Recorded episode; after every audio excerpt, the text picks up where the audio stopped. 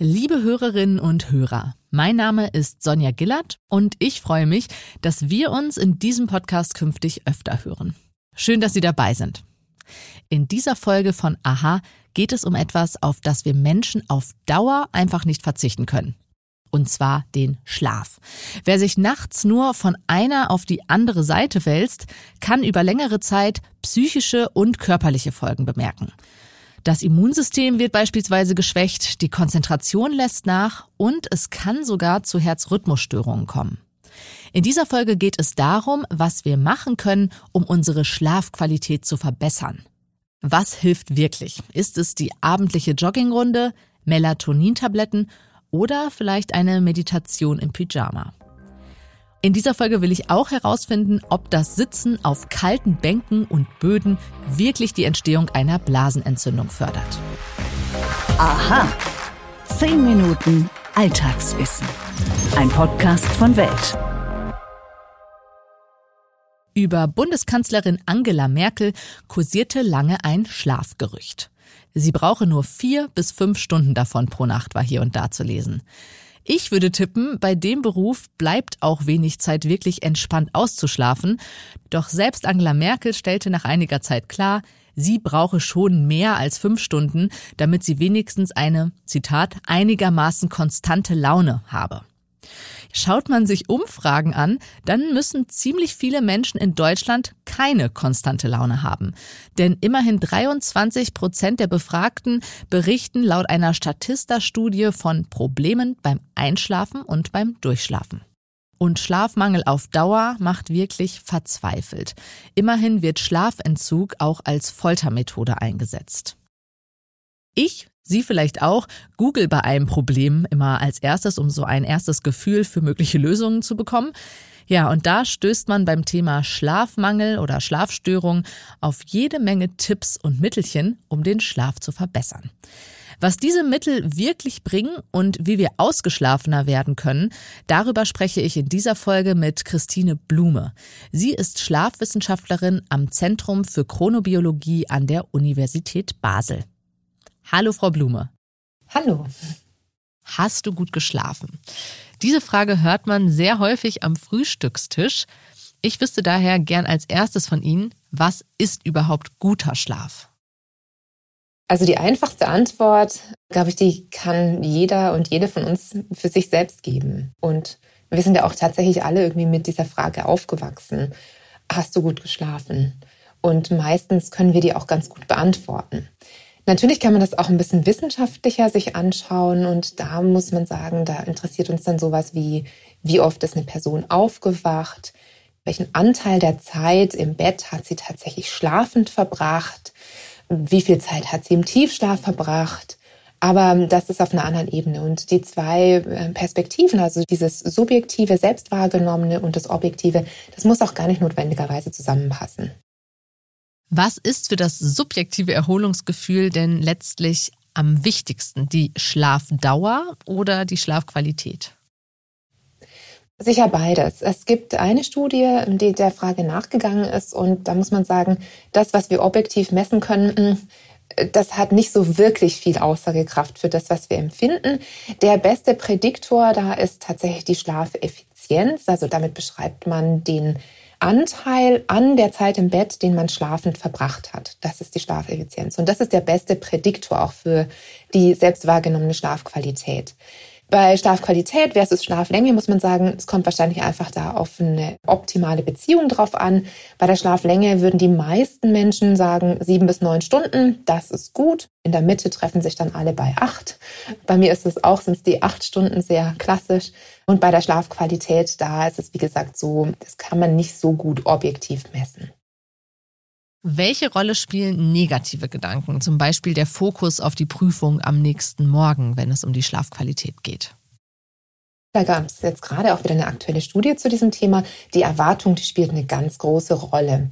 Also wenn ich erwarte, dass ich nicht so gut schlafen werde, dann ist die Wahrscheinlichkeit auch relativ hoch, dass ich nicht so gut schlafen werde. Umgekehrt funktioniert es leider nicht so gut. Also die Erwartung, sehr gut zu schlafen, die führt jetzt nicht unbedingt dazu, dass man besser schläft. Aber in die negative Richtung ganz eindeutig. Und man muss auch sagen, die Gedanken, also der Kopf, der spielt natürlich beim Schlafen eine ganz große Rolle. Und wenn ich schon mit einer Anspannung ins Bett gehe, dann ist die Wahrscheinlichkeit hoch, dass es mit dem Schlafen nicht so gut klappt.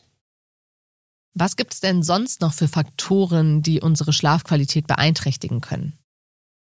Also ich glaube, ich würde da unterteilen zwischen Faktoren, die in uns liegen und so externen Faktoren. Man kann natürlich sich bei externen Faktoren die Schlafumgebung anschauen. Da spielt sicher Lärm eine große Rolle, aber auch Licht im Schlafzimmer, sowas wie eine ins Schlafzimmer scheinende Straßenlaterne. Da sollten wir vielleicht eher die Vorhänge zuziehen oder den Rollladen runter machen. Auch sowas wie die Temperatur im Schlafzimmer. Da werden häufig so 16 bis 18 Grad empfohlen. All das spielt natürlich eine Rolle. Die Faktoren, die aber wahrscheinlich noch mehr dazu beitragen, das sind eben die inneren Faktoren, eben der Kopf, also die Sorgen.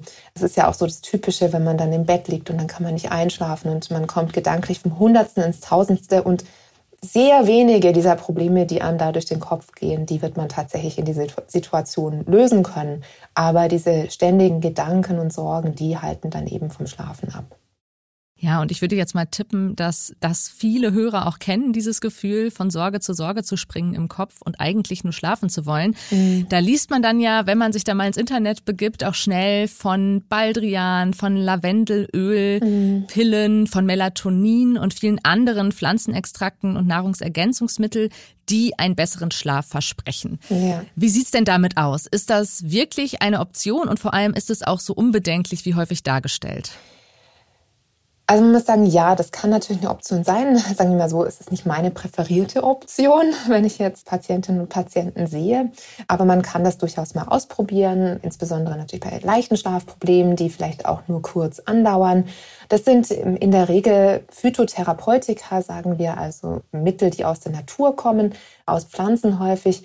Die haben ein sehr günstiges Nebenwirkungsprofil so die einzige Kontraindikation ist dann tatsächlich häufig eine Unverträglichkeit. Und das ist ja irgendwie, klar. Die Frage ist dann einfach, wie wirksam sind die? Und da muss man sagen, wenn man jetzt in die Leitlinie schaut, die Behandlungsleitlinie bei der Insomnietherapie, dann werden diese Mittel nicht empfohlen, weil die einfach nicht effektiv genug sind. Aber im Endeffekt muss man halt auch sagen, wenn es jemand nimmt und sagt, mir hilft es aber, dann finde ich, kann man das auch durchaus nehmen. Die Frage ist eher, warum sage ich jetzt, ist nicht meine präferierte Option? Wir können ja alle schlafen. Das wohnt uns ja inne, diese Fähigkeit. Manchmal verlernen wir es eben und manchmal wird es einfach uns ein bisschen schwer gemacht oder unser Kopf macht uns das schwer. Aber weil eben diese Fähigkeit in uns wohnt, wäre das Ziel eigentlich eher dass wir uns selbst befähigen, auch wieder gut schlafen zu können und da eben nicht auf externe Mittel zurückgreifen müssen. Zum Beispiel kann man sich ja überlegen, naja, wenn jetzt ich im Bett liege und diese Gedanken kommen und ich merke, ich komme in dieses Gedankenkarussell rein und ich werde wieder nicht einschlafen können, was kann ich denn in dieser Situation tun, um aus diesem Gedankenkarussell auszusteigen?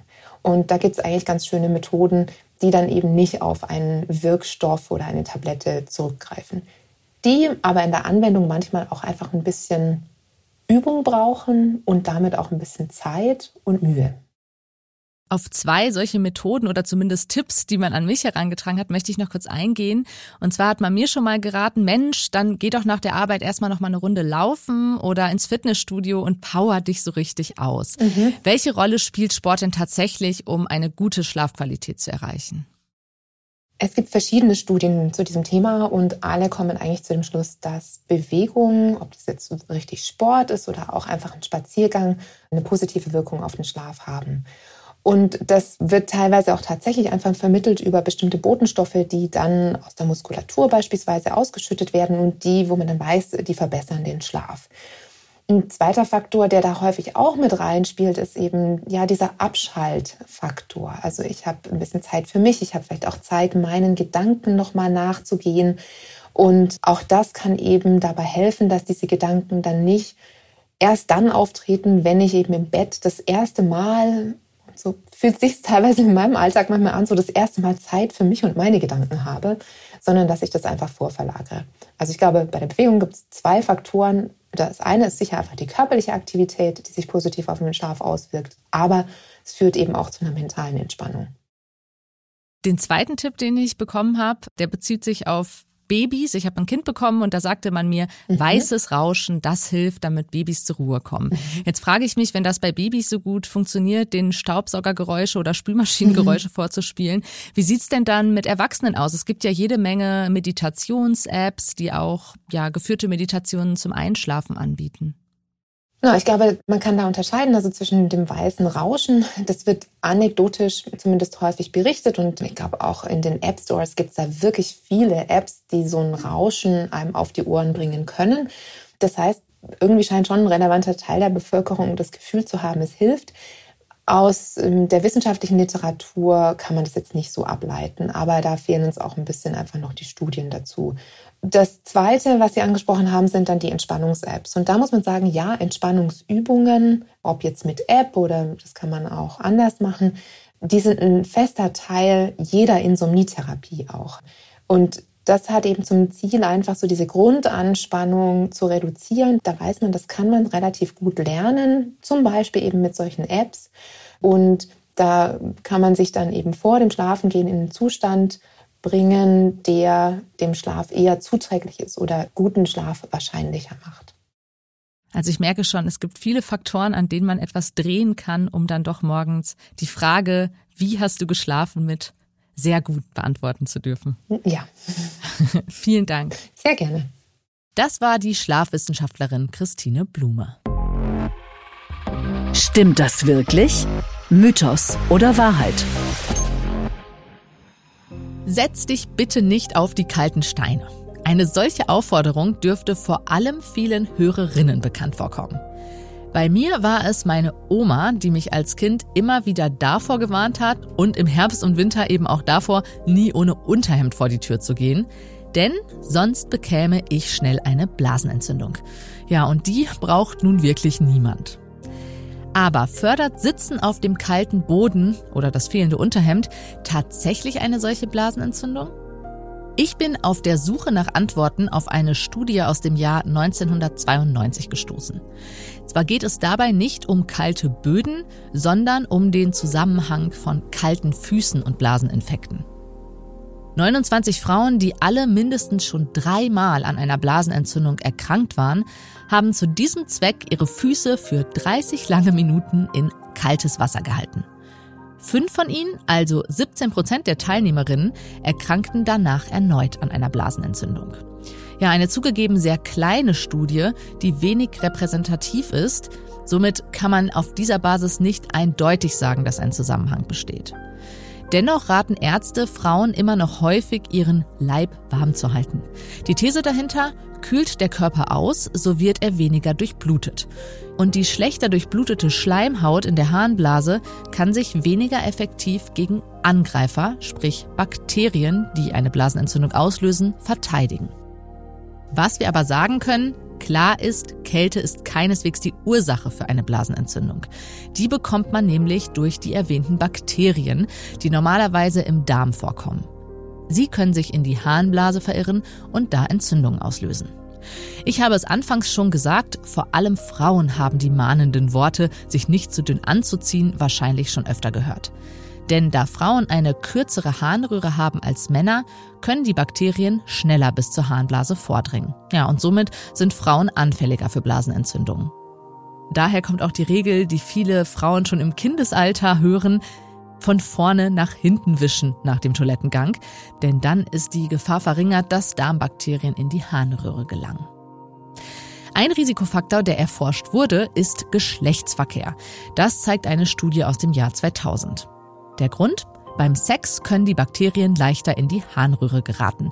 Deswegen trägt die Blasenentzündung auch den romantischen Spitznamen Honeymoon Disease, Flitterwochenkrankheit. Somit können wir festhalten, wenn man schon öfter von einer Blasenentzündung erwischt wurde, dann schadet es nicht, im Winter ein warmes Unterhemd anzuziehen und sich nicht auf kühle Sitzbänke zu setzen. Aber die Ursache für die Blasenentzündung ist die Kälte letztlich nicht. Das war es diesmal von Aha, 10 Minuten Alltagswissen.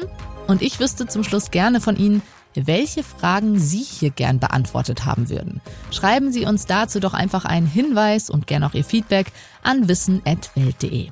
Bei Apple Podcasts, Spotify und natürlich auf vielen anderen Plattformen können Sie Aha außerdem abonnieren oder bei Spotify die Glocke zu diesem Zweck aktivieren, damit Sie auch zukünftig keine Folge verpassen. Thank